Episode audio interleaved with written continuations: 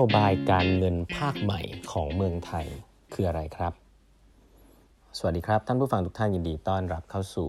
แบบบรรทัดครึ่งพอดแคสต์สาระดีๆสำหรับคนทำงานที่ไม่ค่อยมีเวลาเช่นคุณนะครับ อยู่กับผมต้องกวีวุฒิเจ้าของเพจแบบบรรทัดครึ่งนะฮะ ครั้งนี้เป็น EP ที่ 1152 นะครับ ที่เรามาพูดคุยกันนะครับ ก่อนอื่นนะครับต้องขอขอบคุณทางมหาจักรนะฮะผู้เป็นตัวแทนจัดจำหน่ายนะครับ เครื่องเสียงนะฮะคุณภาพนะฮะของยี่ห้อชัวนะฮะซึ่งก็ขอบคุณที่สนับสนุนนะครับ My Podcast นะครับ MV7 Podcast Kit ให้กับทางแปดบรรทัดครึ่งนะฮะแล้วก็ตัวหูฟังนะฮะ SRS440A นะครับก็ต้องบอกว่าอยากได้มานานแล้วนะฮะแล้วก็ยังไม่มีเวลาไปซื้อเนาะไม่ใช่ไม่มีตังค์นะครับ แต่ว่าก็ขอบคุณสำหรับการสนับสนุนนะซึ่งผมก็ต้องบอกว่าทางมหาจักรก็ใจดีมากๆนะครับ ทางพี่น้องนะฮะอันนี้ขออนุญาตเมนชั่นชื่อนะครับ ก็ใครที่อยากจะทำพอดแคสต์นะครับ หรือว่าอยากจะได้ไมค์ดีๆ แล้วก็เครื่องเสียง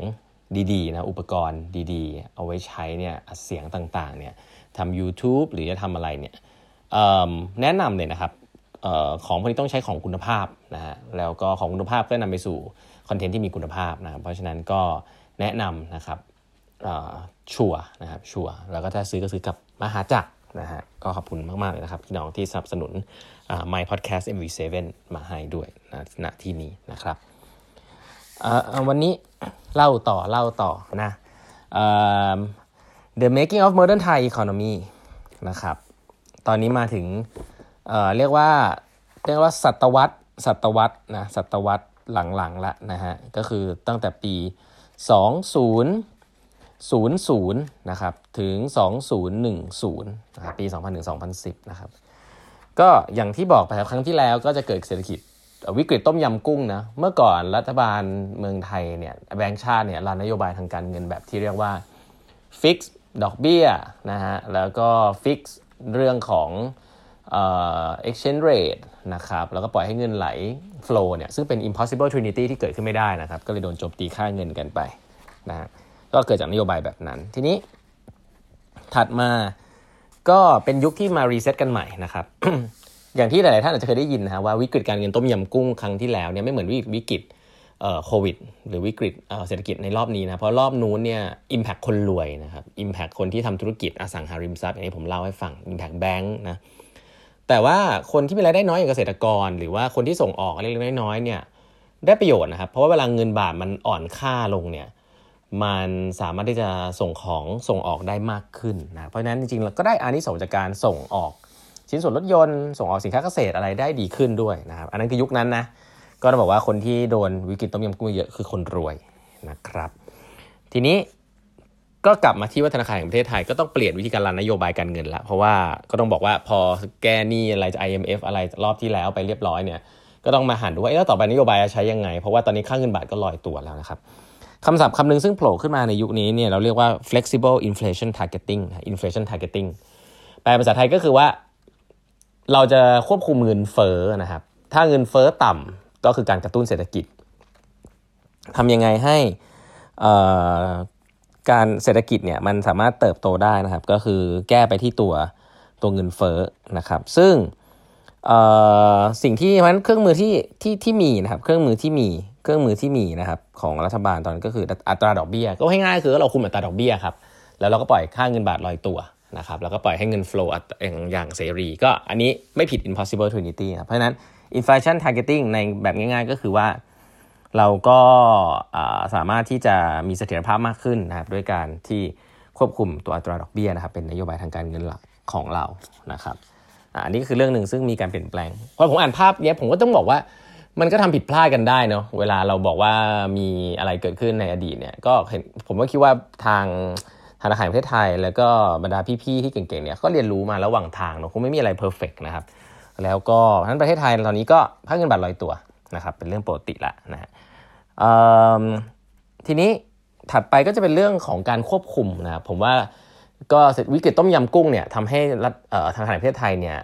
ออกมาควบคุมธนาคารพาณิชย์มากขึ้นครับซึ่งเป็นสิ่งที่ดีเนาะ ก็คือไม่โลภเกินตัวนะครับ ก็เพราะฉะนั้นแล้วเนี่ยก็ต้อง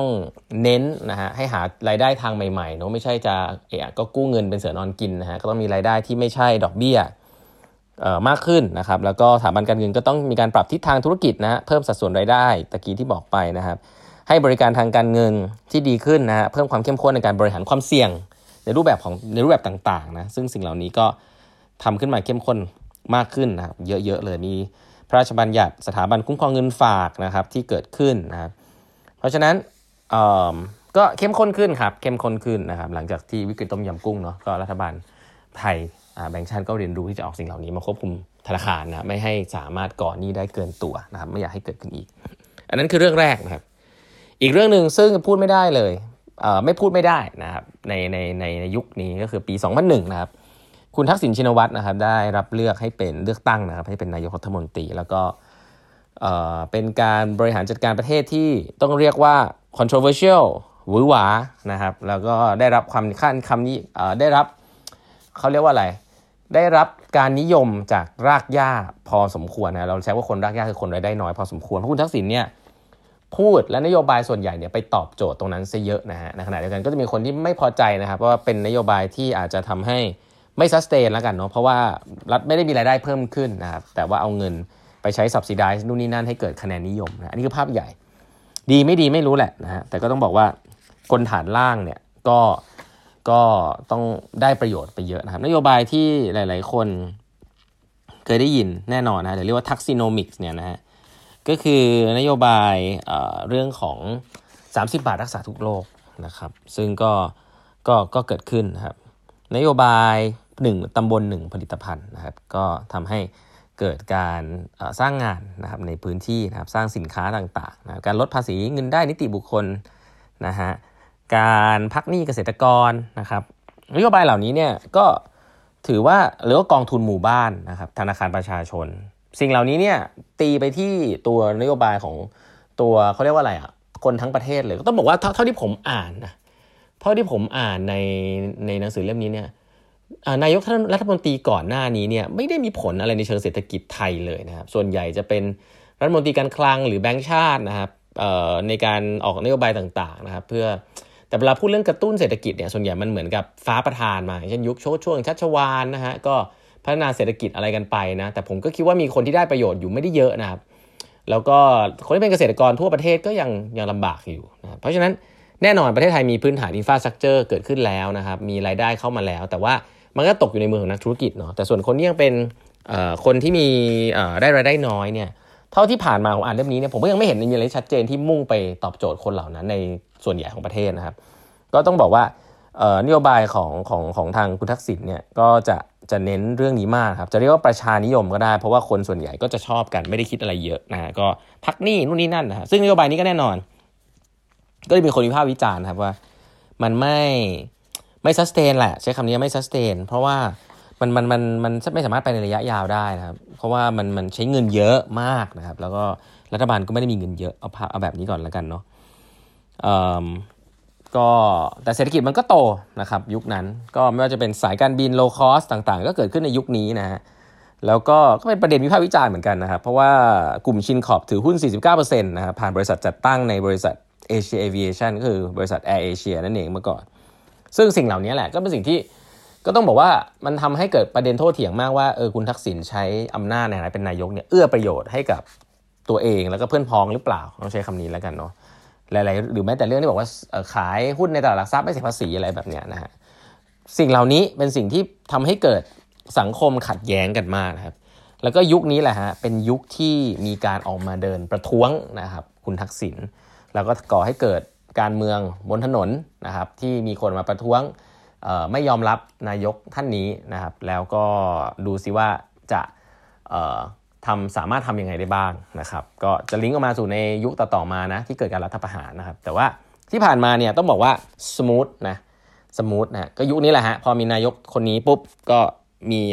คนชอบแล้วก็มีคนเกลียดมากนะครับ แล้วก็ การที่มีคนออกมาเดิน การที่มีอะไรเงี้ยไม่ใช่สิ่งที่ผิดนะครับ แต่ก็เป็นการที่บอกให้ถือว่าการเมืองไม่ stable นะครับ แล้วก็ต่างชาติก็เริ่มที่จะกังวลนะครับ แล้วเดี๋ยวก็จะมาเล่าต่อว่าแล้วมันมีผลยังไงบ้างกับประเทศของเราในช่วง 10 ปี 10 กว่าปีที่ผ่านมานะครับ วันนี้เวลาหมดแล้วนะครับ ฝากกด subscribe แปดบรรทัดครึ่ง podcast ด้วยนะฮะเราพบกันใหม่พรุ่งนี้ครับ สวัสดีครับ